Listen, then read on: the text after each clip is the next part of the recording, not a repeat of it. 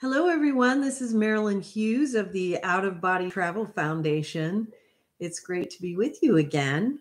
And we are here for our live questions and answers.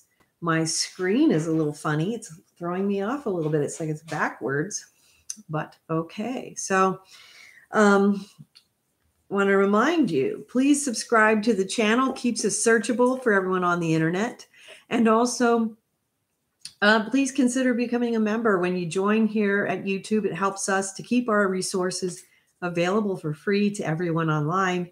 And that's very, very helpful to us. Also, want to let everyone know we have two new websites to check out.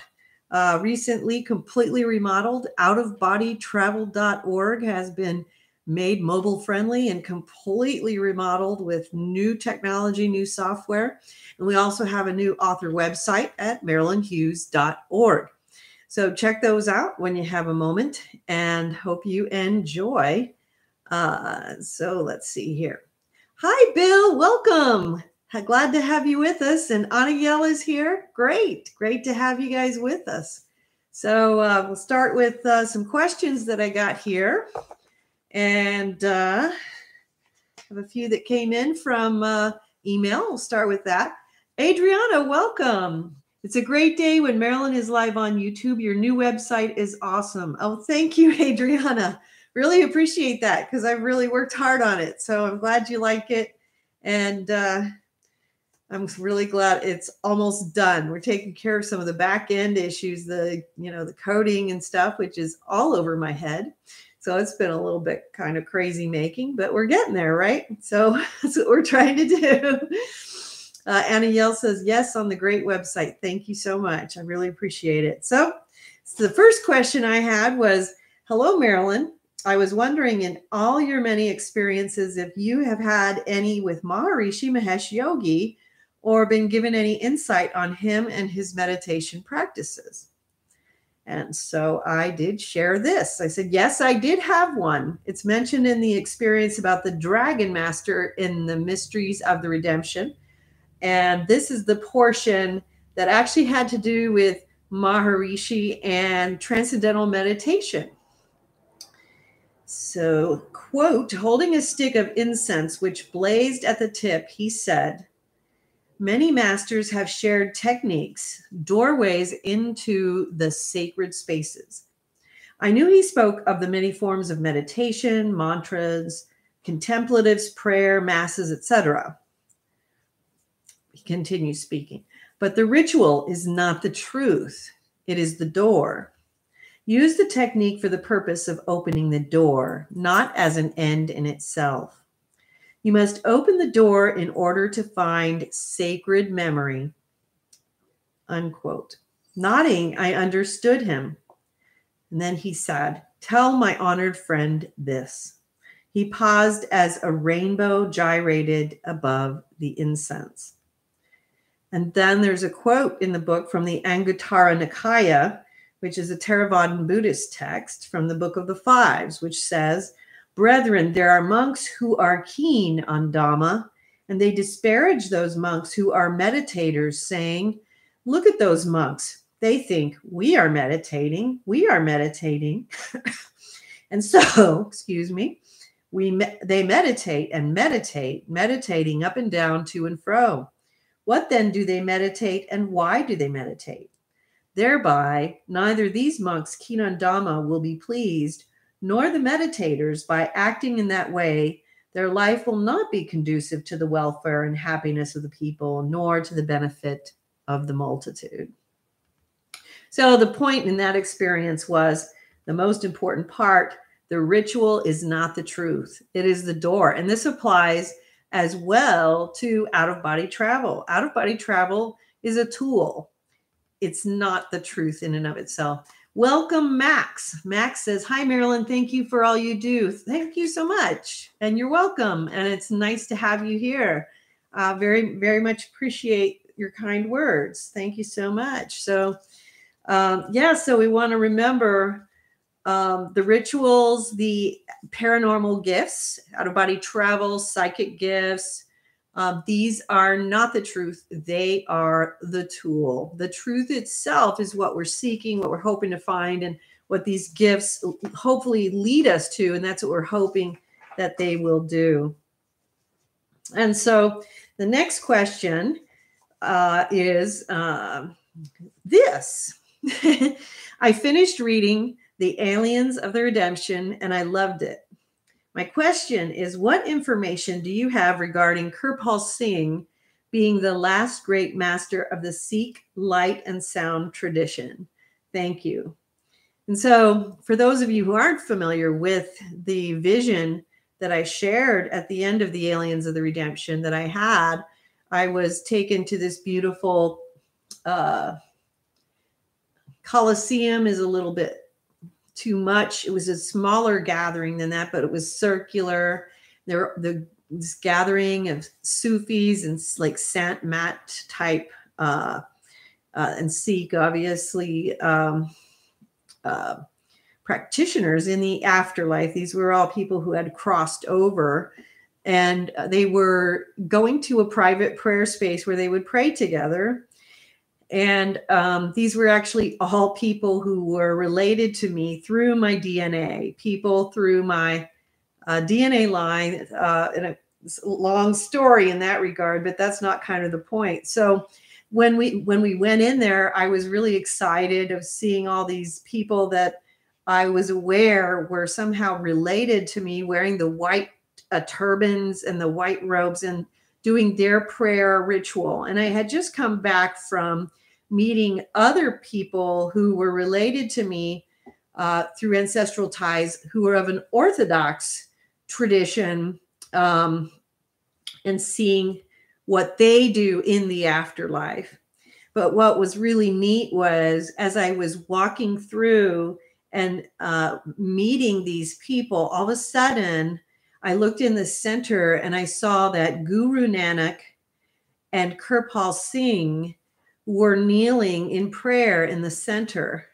And I immediately recognized them, which surprised all of the people there, all of my relatives, ancestors who didn't expect that because they know that I'm personally Catholic, but I immediately recognized them and they were, uh, you know, they were like, look who's here, look who's here. And I was like, oh, I know that's Guru Nanak and that's Kirpal Singh, you know, and they were kneeling side by side.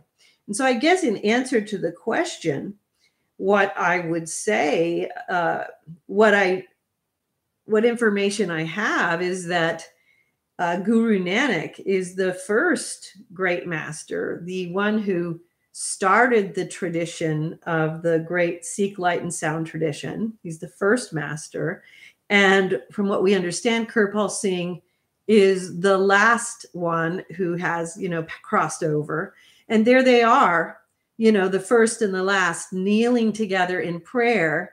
And that to me says everything we need to know, right? So to me, what it what it did was validate Kirpal Singh's position in that uh, in that uh, line of the of the Sikh gurus that he belonged there and he was, you know, the uh, most recent last of the masters in that Sikh line. Um, it was really kind of just really an amazing honor to see it. You know what I mean?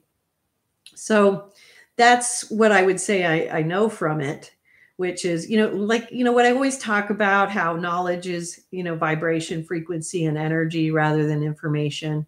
So a lot of things we gather the, knowledge. Hello, John. Thank you for joining us.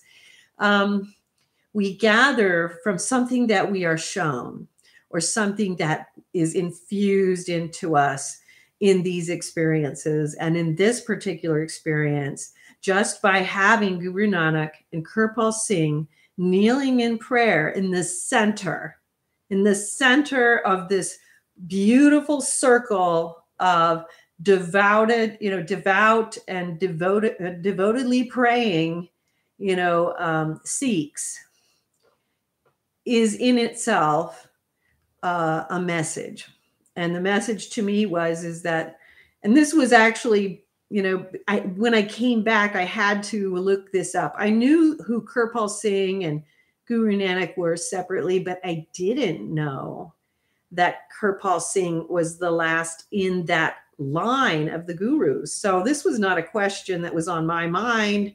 Didn't know that the connection was there when I had the experience. So it makes the message all the more powerful because I didn't know that until after and I did the research. So that's what I would say I know about Kirpal Singh. That to me, that validated his position as the last in the line of those gurus that has crossed over. So that that is what I would say about that. And so our next question.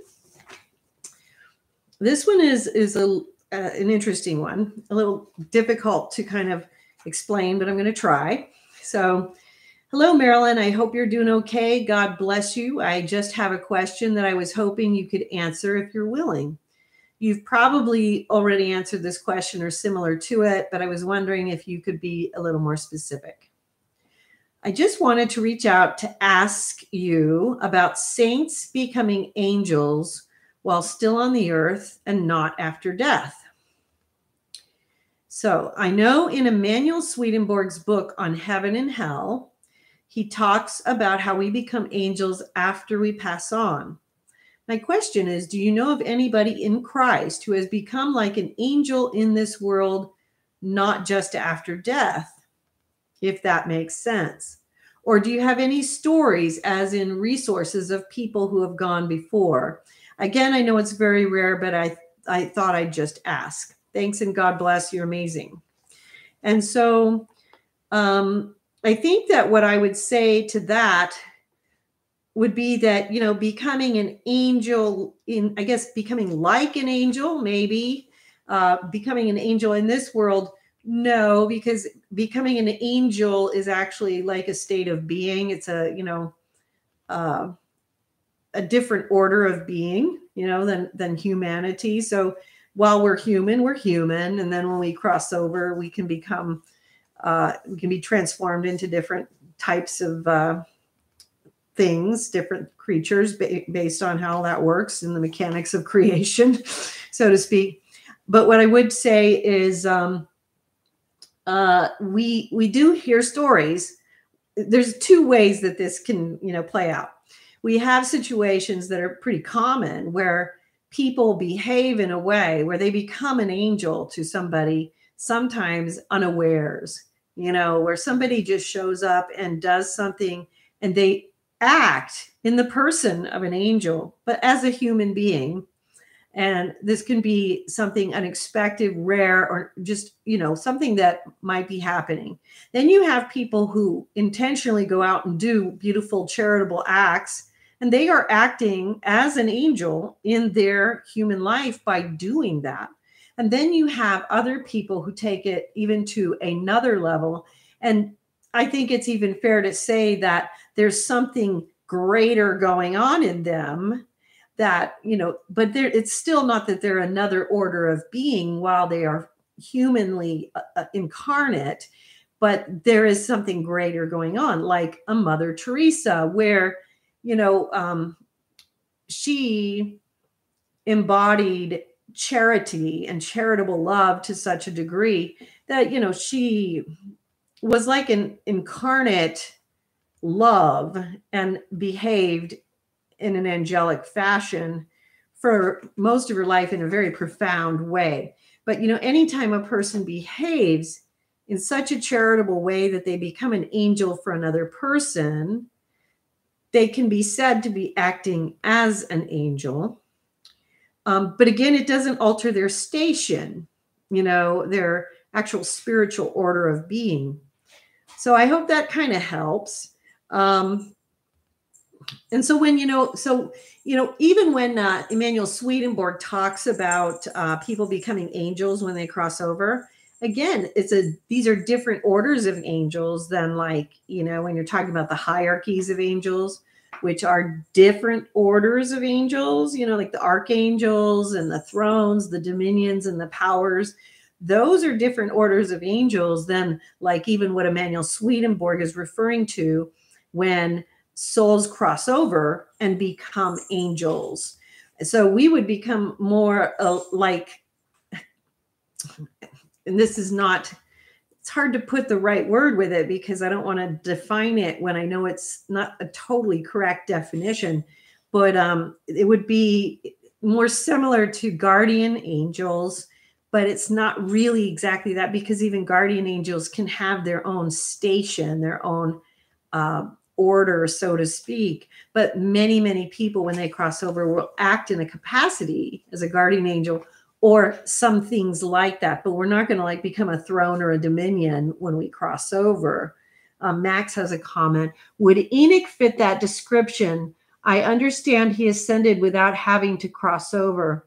Well, Enoch is is a very unique, uh, very good question, very good thought, Max, because Enoch is that uh, unique situation where Enoch, you know, uh, and you can read about this in the pseudepigrapha, where Enoch actually ascended into heaven and over time was transformed into the angel of mystical theology. He ended up becoming one of the great archangels, and that is Metatron. So Enoch eventually morphed and morphed and morphed into such a higher being. He became the archangel Metatron. And Metatron is the archangel of mystical theology. So that's like a whole a whole nother area of cosmology as to what happened with Enoch. But again, that's a unique circumstance. That's not what happens to like regular mortals. That's something that's going to be happening to people who are of a different station, who are on a path of mystical transformation of a very high order, which Enoch was. Not that that can't become the case, you know, because it can, but but you know he was unique. So very interesting point and a very good uh, thing to bring up with this interesting question. Joshua chairs hey marilynn how are you? I am good and it's great to have you here. Thank you for joining us.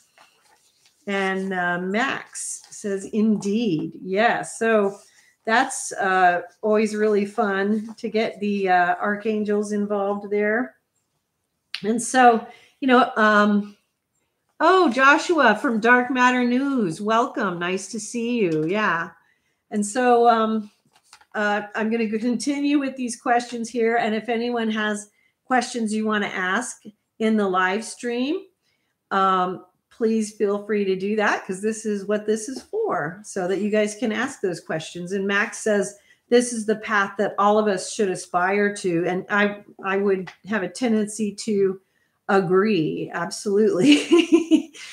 You know yes so what uh, happened with enoch you know enoch was so unusual. If you read the the book of enoch and then there's the book of the secrets of enoch. In the books of enoch he would travel through the valleys of good and evil he had like one of the most extensive um, visionary and you know out of body experiences through heaven and hell and through the earthly spheres that we see in mystical literature. And it was all written down. And for some reason you know a lot of people don't know about these books. And then in the pseudepigrapha there's the book of the secrets of enoch and it goes more into depth of this this the these uh, mystical adventures and journeys that he had, which were very very you know intense because he went on a huge purification journey. Uh, uh, but then it continues into this whole process where he literally it's almost like you know an alchemical transformation of his soul into these higher and higher frequencies of light that eventually take him to um, where he literally then becomes initiated into you know becoming metatron which is you know pretty uh unbelievable you know what i mean so yeah it is very much, um, uh, you know, exactly what we shall aspire to. Joshua says, uh, Vincent Pointus, Art Bell's son, wanted me to tell you hello, Marilynn. Well, thank you. Please tell him hello too. And uh, I appreciate his hello as well. Uh, that's very nice, nice to hear from him. And Max says, but as a service to others, I will end up wherever I am needed when I get to that point in my evolution. Absolutely. And that's the perfect, perfect state of mind to be in because we all think of where we think we need to be, what would be the best place for us. But we always have to humble ourselves and remind ourselves that we need to be where God puts us. And that's actually going to be the best place for us to be. We often have this um, misunderstanding and disillusionment that, you know, maybe like the exalted role that Enoch played in becoming Metatron, something like that, because it's so exalted and amazing and filled with splendor, would be the thing that we should all be, when in reality, what God chooses for us, even if it is the simplest and most humble of roles, is the most exalted role for each of us. And if we try to do uh, something other than that because we we have some type of uh, misinterpretation or an ego attachment that um, doesn't uh, conform to where God wishes us to serve, that it can actually turn us backwards in our spiritual evolution because of that misunderstanding um, Max says he had the advantage of a super long life to learn the required lessons for ascension and expanding the consciousness, where we only have a lifetime of less than a century.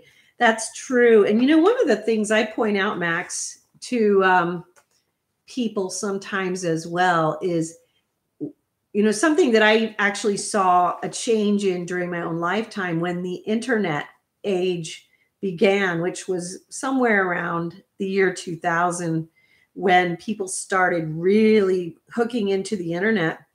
You know, so before, like when I was growing up and before internet and before technology got more and more um, the way it is, you know, technology has given us so many advantages and benefits. But what we've also had happen is that people are so connected and hooked up to so many things that we've lost the silence.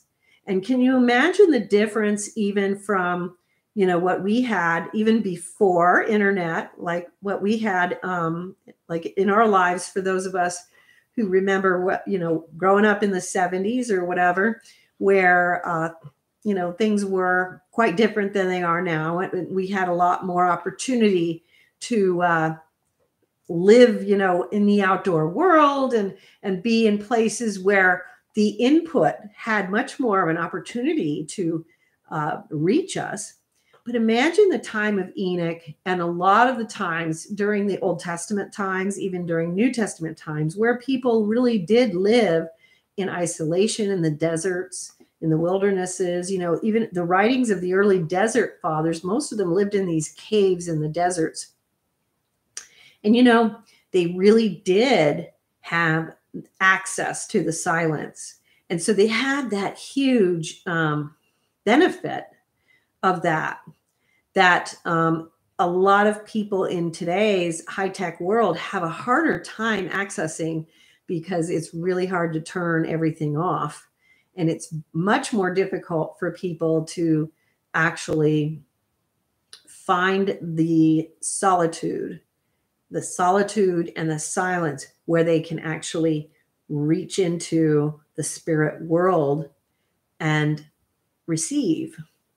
And you just think about the difference between the time of Enoch and him sitting in meditation in an empty desert all alone with himself and God versus what most of us deal with today. And you you can see where he was really dealing with a very different canvas. And so um, let me see what you were saying there. You go, uh, Max says, yes, even if as a guardian angel, it is still an exalted honor, humility is very important. It's, it's the whole thing, the whole, you know, really the whole foundation of the spiritual life. Um, bless you. Ha ha ha. I'm 67 years young. The inner silence is the most difficult for me, in all honesty. Well, you know, um, I relate to that too. I'm 57 years young. And um, And even for myself, um, with what I do, I found that as the technology advanced and stuff, I've had to be much more aware of uh, doing things to protect the silence and the solitude. Um, and um, you know and ironically too uh, you know in, in, about five years ago i moved from colorado living in the mountains to where i'm, in, I'm now in a suburb and outside of a city.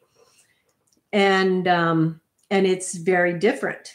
And so it takes a lot more discipline a lot more effort to uh, create the same kind of um, vibration and same kind of atmosphere that's conducive to you know generating the spiritual life. And so we all have these uh, things in our environment and they are they are you know they do impact and affect us. So it's it's very important as we you know go forward and so very important. Um, this question i did want to answer which is did jesus show you what the heavenly realm looks like and what did he teach you at the about the purpose of our earthly existence? And at the risk of being very repetitive for those of you who have listened to a lot of my interviews i'll just tell you uh, the answer to the number two first which was he told me that the purpose of our earthly existence was to go from selfishness to selflessness.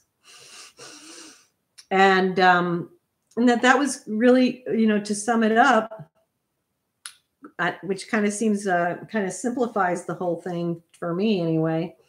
And um, he took me on, and this was during my near death experience. He took me on this tour of the heavens, and it was so beyond words and beautiful. Um, and you know, the heavenly realms are filled with these beautiful colors that are, you know, colors that we don't see in this world and this beautiful music that's heavenly and celestial that it's it's a different kind of music that like fills every pore. You know you'll be flying through the through the galaxies and through the skies and through these different realms. And that music it's almost like it moves inside of you outside of you it's in your pores it's in your cells and it's just filled with such beauty and these colors they're almost like it's like you see them all around you with the lights and also with the darkness. It's almost like it's all alive.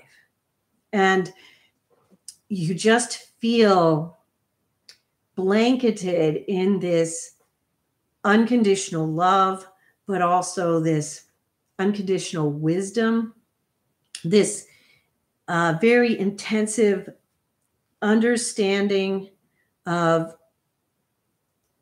how things just make sense when you're there, all the things that may, might not have made sense to you in the physical world, they, they all come together there. But I was taken through like many, many, many infinite worlds, and they were all beautiful in different ways. You know, like there was, you know, there would be worlds that were primarily burgundy, and then there are other worlds that are these beautiful blues and greens. I mean, it was just everything. You know, everything that we have here would be magnified, uh, you know, in proportion. So there were there are worlds that have you know crystals of, of the beautiful crystals that come out of the earth, and they're beautiful and big and large, and you can feel the energy that pulsates out of them. And then there are beautiful landscapes and forests and trees and rivers that run gold, where you know, when you go to the city of New Jerusalem, the buildings, some of them are made out of diamonds. Um, the Palace of Ancient Knowledge is where they keep the ancient sacred texts from all all world religions, but all all un, I don't even know how to put it, but not just all faiths, because this is not just our world, but all worlds, all all sacred thought is housed there from all time immemorial. There's six floors and it's all in white. There's these beautiful rounded staircases and they're gilded in gold. And there are these different keys you have to have in order to go to different floors. And the texts are huge and they're big, you know, so they're the ones that are formulated as books are big. They're like three feet, four feet in height, and you know, two feet, maybe three feet wide. And then there are scrolls everywhere. And there's this huge window where you can look out over the city of New Jerusalem. And it's like a, a viewing window. You can see all these different buildings some are made of diamonds, some of pearls, others of various gems. It's just all shimmering in this ex, you know, effervescent beauty. But again, this is only one realm of the infinite realms that exist. And it's just all beauty. Um, welcome, raw reverence, awe, and wonder. he says, Hi, Marilynn. Well, hello to you and welcome to you as well. And so, you know, with that with that question, um, you know what it looks like. It's an interesting thing to just add to it is that everything that you experience when you are seeing this is also felt. You also hear it. You also smell it and taste it. It's fragrance. It's color it's aroma, it's um, you feel things like fluid, warmth, all these sensations come together. so when you use the word, what's it look like? It's not like just, well, what's it look like here? What things look like in the heavenly spheres involve all of your senses. So it's not just the one, it's all your senses and they're all together in your seeing. And that's what makes it really majestic uh, on top of things. And here, Paul Osasui is back. It's great to see you. He says, Hello, Marilynn. Um, Adriana says, Oh, Marilynn, I'm so tired of nothing making sense here and everything is so convoluted. I do long for the day that all will come together and everything is crystal clear, making total sense, and confusion is gone. Thank you for your explanation. Oh, you're welcome. Well, you know, Adriana, too, um,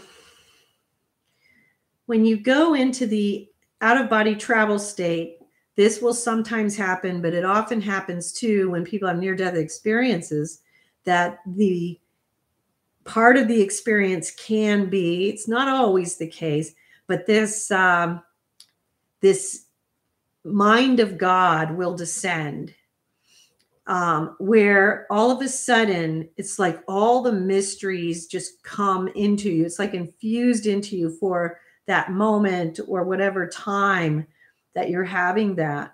And so for that time um, you're being given or it's being shared with you um, this higher wisdom.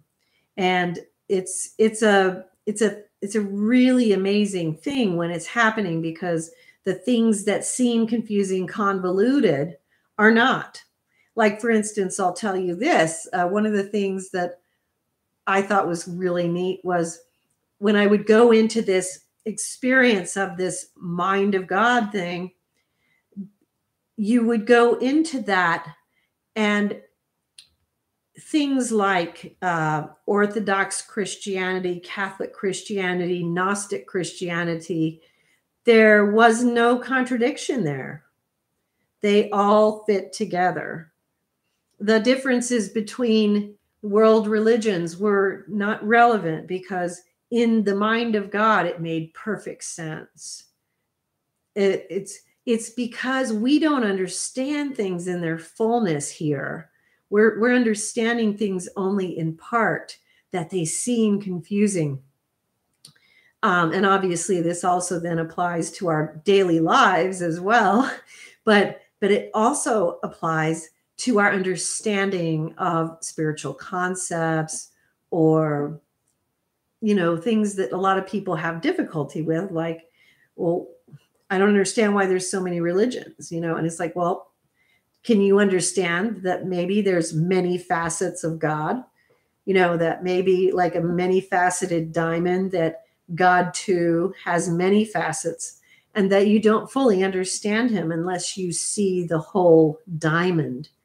And so every one of these facets can be compared to, you know, any of the great faiths or any of the great revelations. But one all by itself is only giving you a singular view, whereas all together you're seeing God as a whole versus only in part. Um, let's see, Paul says, Dear Marilynn, do you feel we have entered the end of days? Is Christ coming soon? Well, that's a question a lot of people have been asking about. And, uh, you know, it's probably it's a difficult one to answer. I don't think I've got the answer for that. I think in terms of I can't answer it from the standpoint of have I been told that specifically? No. Um, I've been told things about it in years past, um, and I haven't been told things about it right now. A lot of other people are having uh, mystical experiences and visions indicating that that's possibly happening. And then, of course, when you take the um, the visions, you know, like the um, uh, I'm trying to remember what that thing is called. It's the, you know, there's uh, visions, the prophecies of the popes, and you know, Pope John the 23rd, and uh, his visions, and uh, some of the other popes had some uh, interesting prophetic visions, and then uh, Malachy, Malachy, and a lot of these other ones. There's a whole bunch of them, and then there's some other modern day people. Um, Father Michel Rodrigue, who I feel is probably very legitimate based on what I've seen, um, have been given a lot of information about that. And they believe that we are in those times. I know that uh, Pope John the 23rd was told uh, the same thing that the prophecies of the popes came up with and Malachy, which was that period of time. Ironically, I was told in the 1990s was 2027 to 2032 were the big years for what's coming to pass here. And so I guess we're going to find out possibly uh, one way or another. So there is a lot of a lot of um, mystical chatter going on. So it we'll find out. You know, over the ages, there has been a lot of mystical chatter about that uh, pretty pretty regularly. So it's hard to totally know for sure. So we'll kind of wait and see. Uh, Raw Reverence says, I once have seen multiple universes like galaxies spinning around some hub fulcrum so beyond our wildest imaginings. Yes, I call that the galactic heavens, Raw Reverence.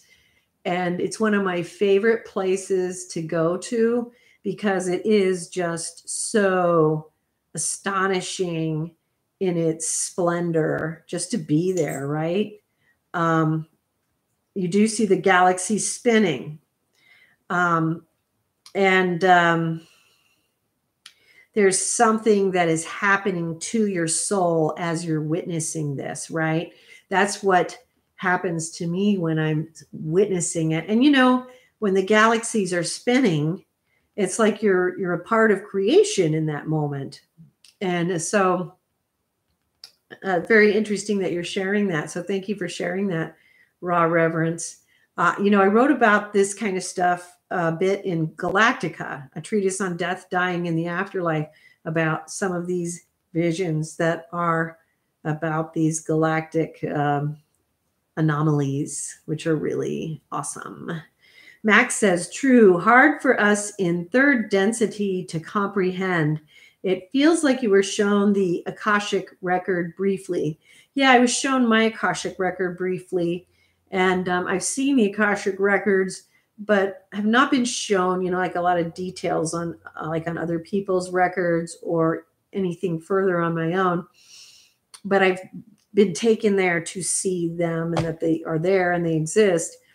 And um, so, yes, um, they're there. And from what my experience what uh, was and what was important about it was the fact that I had agreed to certain types of service that I needed to give in this lifetime that I was hesitant to do at the time because I was uncomfortable with. Uh, it was actually working with lost souls at the time, but I was shown the record where I'd agreed to do that, and then I needed to do it, and so I was afraid I was being kind of wimpy, and um, and so what have, what I've definitely seen there is that we do make agreements in regards to what we're going to do in this lifetime in terms of our service, but also in terms of what we're going to try to learn, overcome, um, you know, try to uh, project past in terms of our karmic patterns.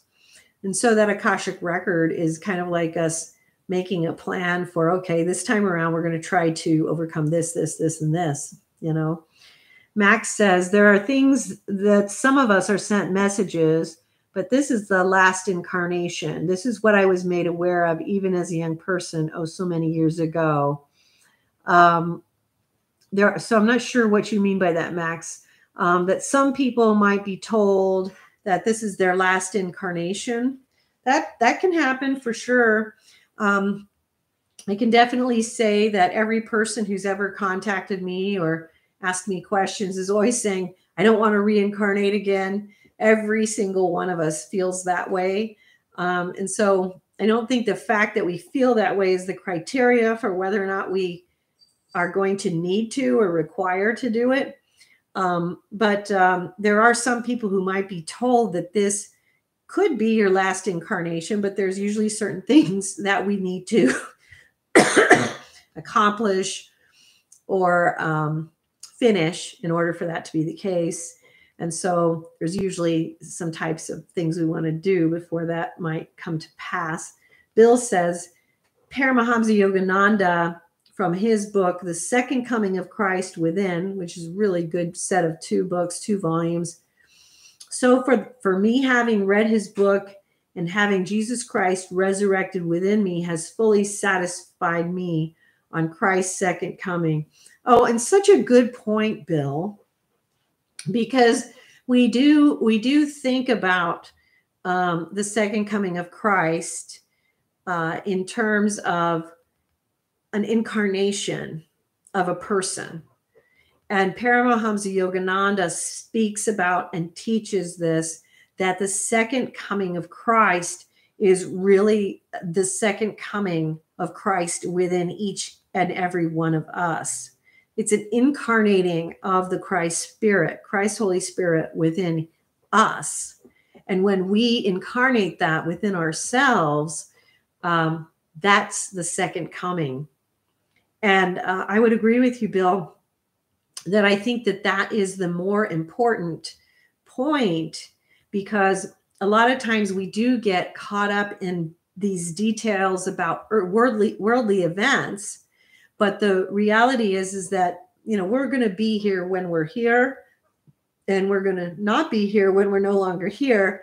And what we have to do is affect the purification and transformation that we are able to in our own spirit while we are alive here because that's why we incarnated. This is a place that souls come to to work out their karma to uh, to undergo purification. And one of the fruits of that purification can be the transformation and the you know bringing in of that um, second coming of the christ spirit. So very good point. Thank you bill.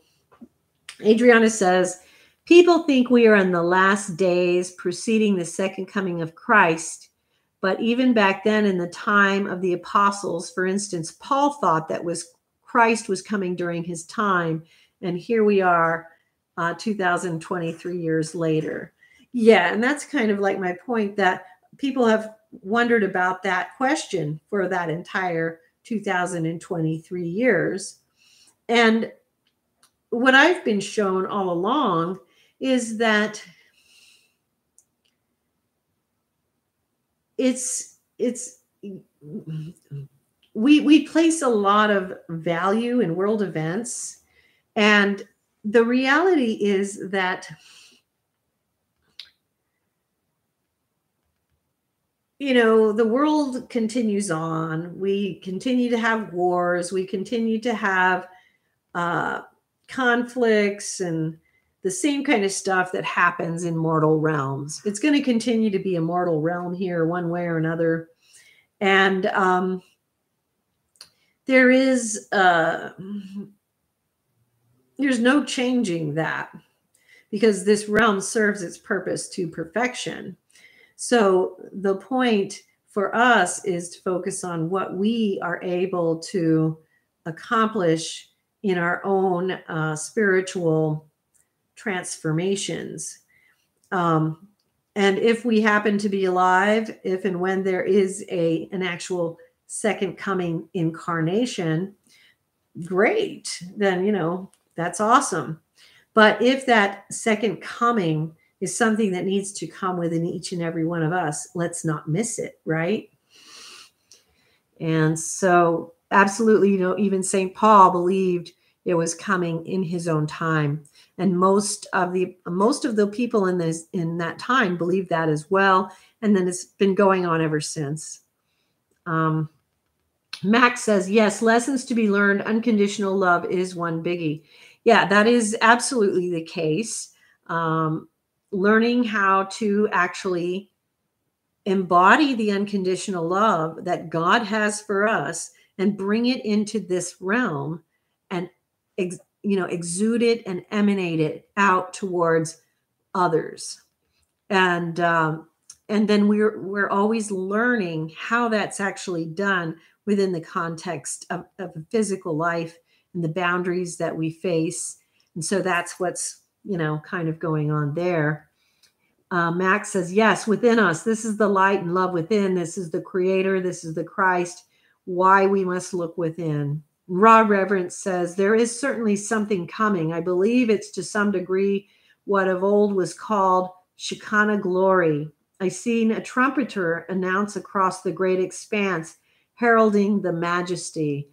Well, you know, Raw Reverence, I've seen that too. And yes, yes, uh, and yes.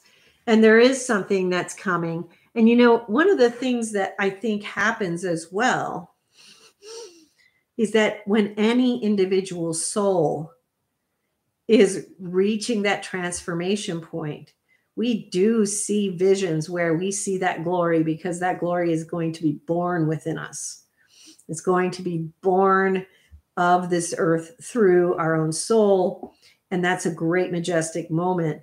And so, anytime we're birthing something into this realm of heaven to earth, it's a grand thing. And yes, it can be relegated to some kind of earthly events too. And yeah, we have some strange times that are going on right now. So, of course, there can be stuff happening that's going to come. That's obviously possible. Um, but where should our focus be? Probably more towards where we have the power to alter and change the realm for the better, which is the purification of the soul.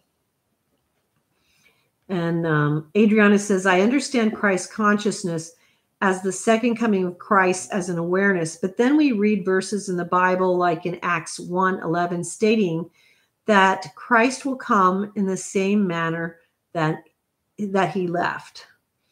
Adriana says, Men of Galilee, they said, Why do you stand here looking into the sky? This same Jesus who has been taken from you into heaven will come back in the same way you have seen him go into heaven. Um, and Max says, We are given free will. That is why so much discord in the world. That is their choice, regretfully. Yes, very, very true, Max.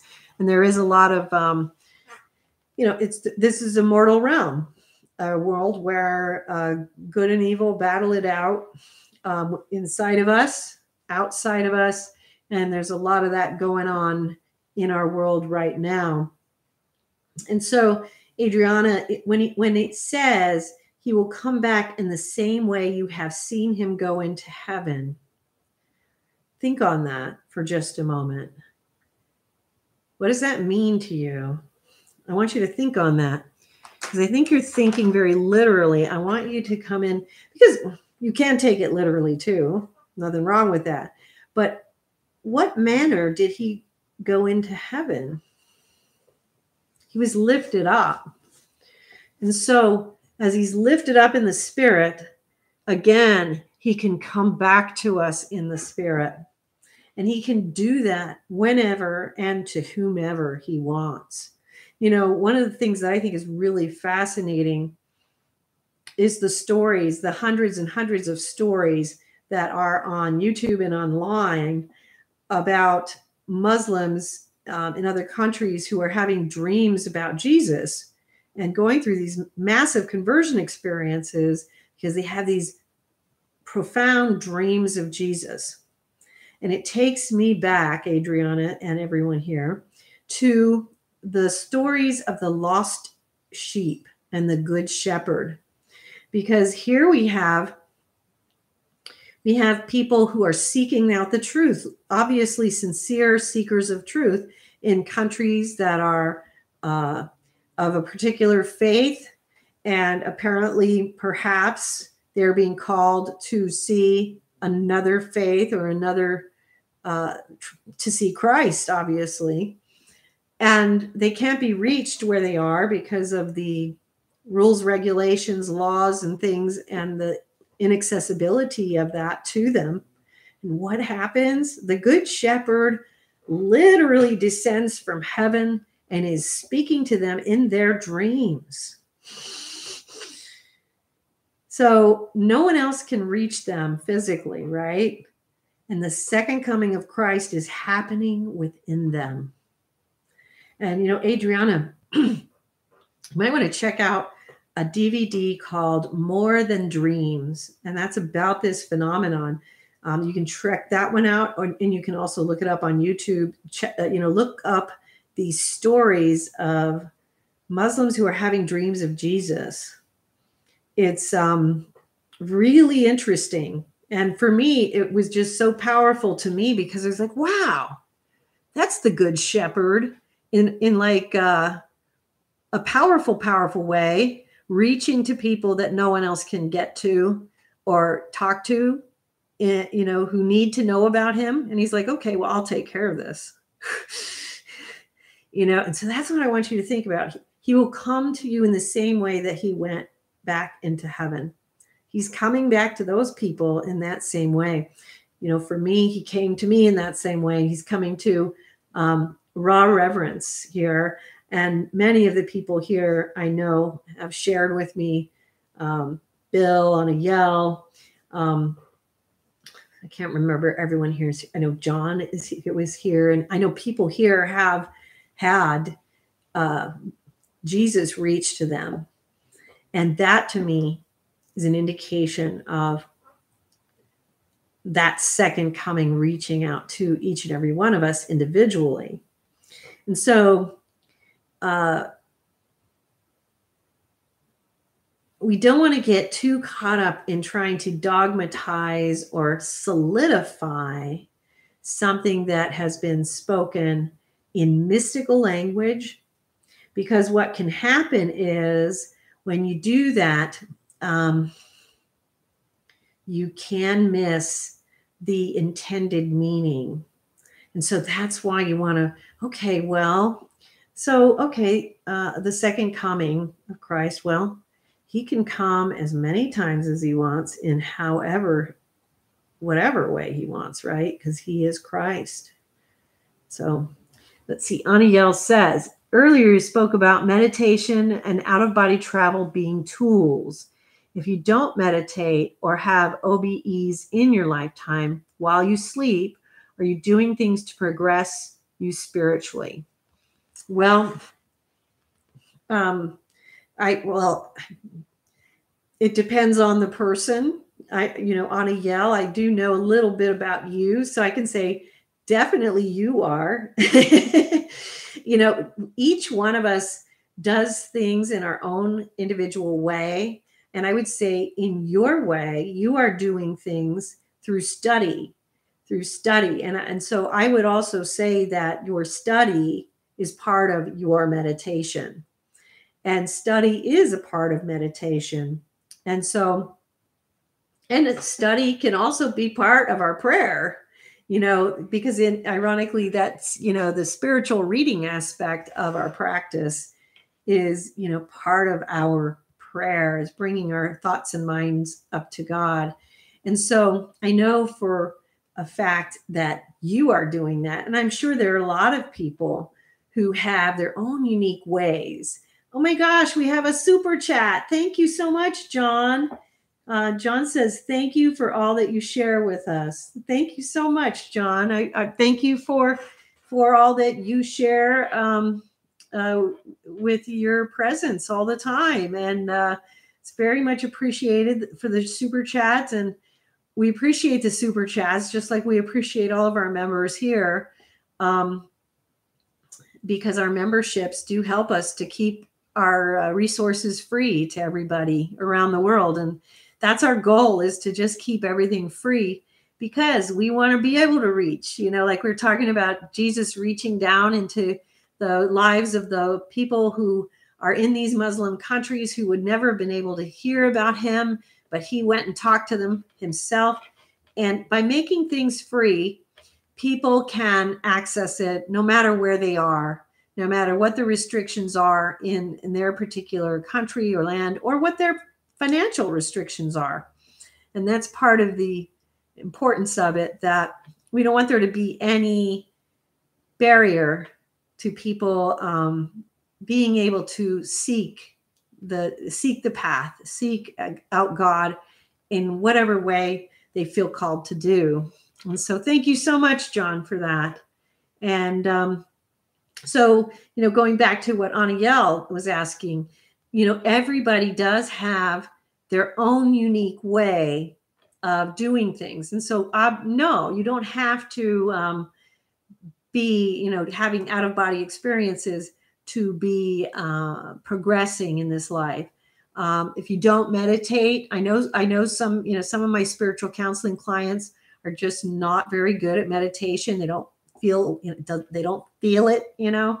And that's okay. We all have our thing. Excuse me.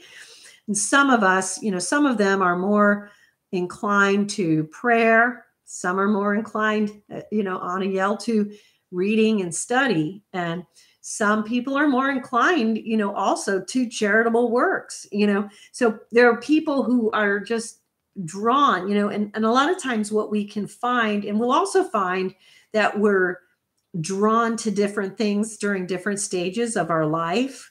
So you know you may be drawn to this at this time and then at another part of your life you may be drawn elsewhere. There was a period of my life for about seven years where i just you know did a lot of charitable stuff and it was you know working with the church and i really enjoyed that and was very energized and then it was like, oh, no, you got to be pulled back in because now you got to just, you know, sit in your hole and write lots of books, you know?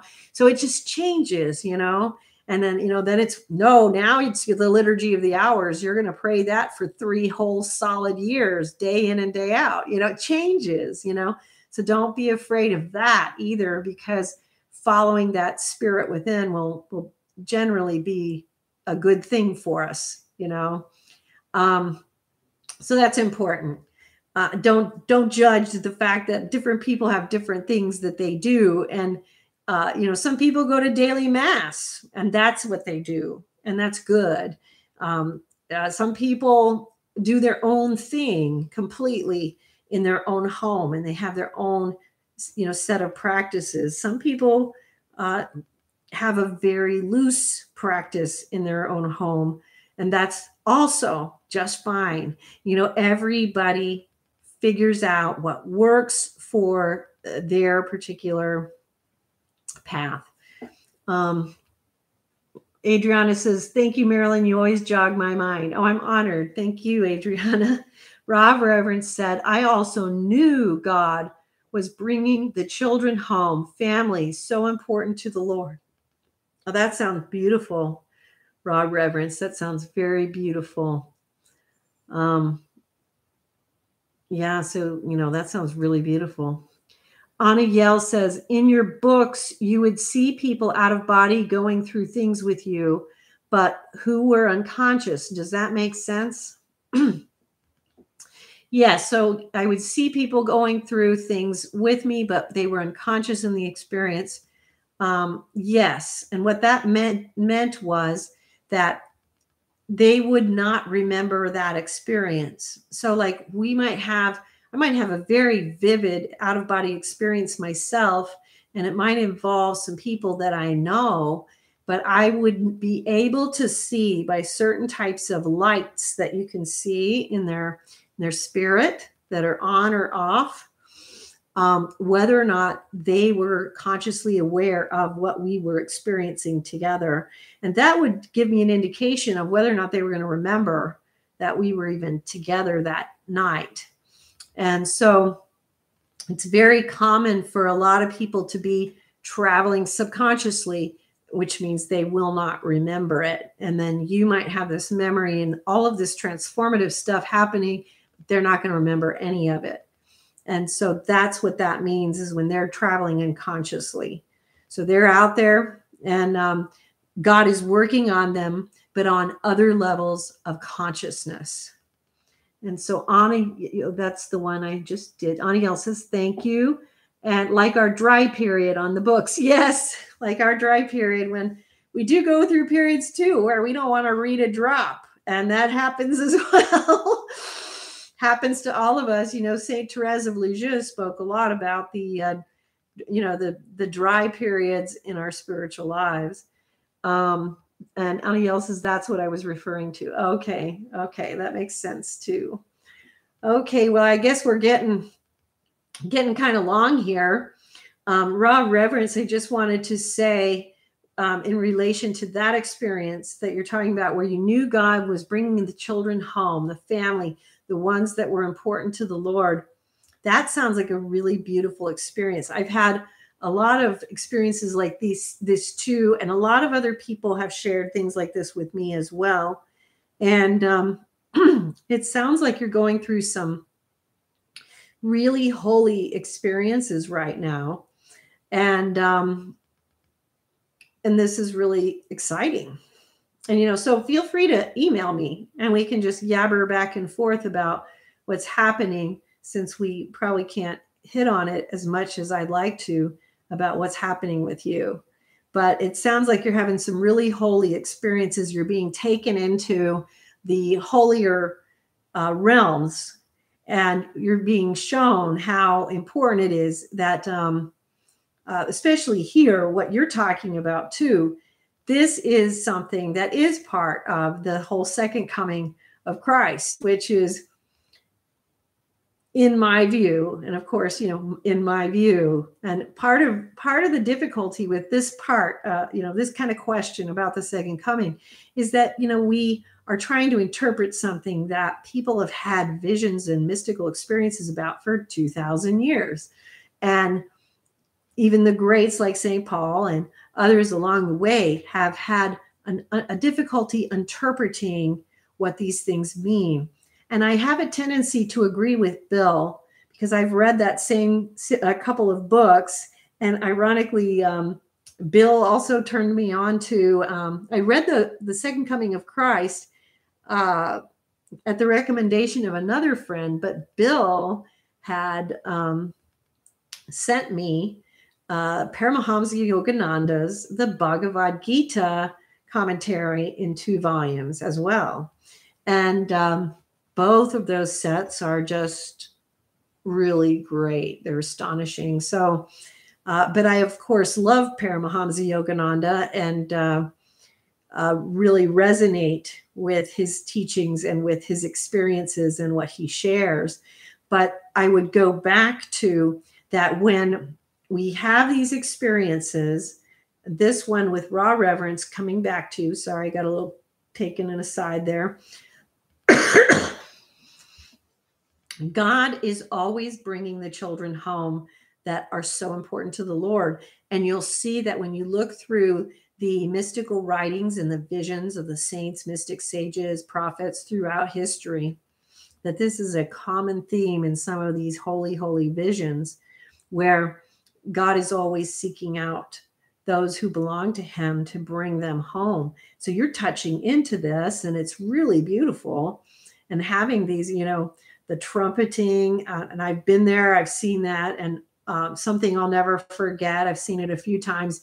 It's astonishing. I mean, you, there's very, very hard to put in words. I'm sure you relate.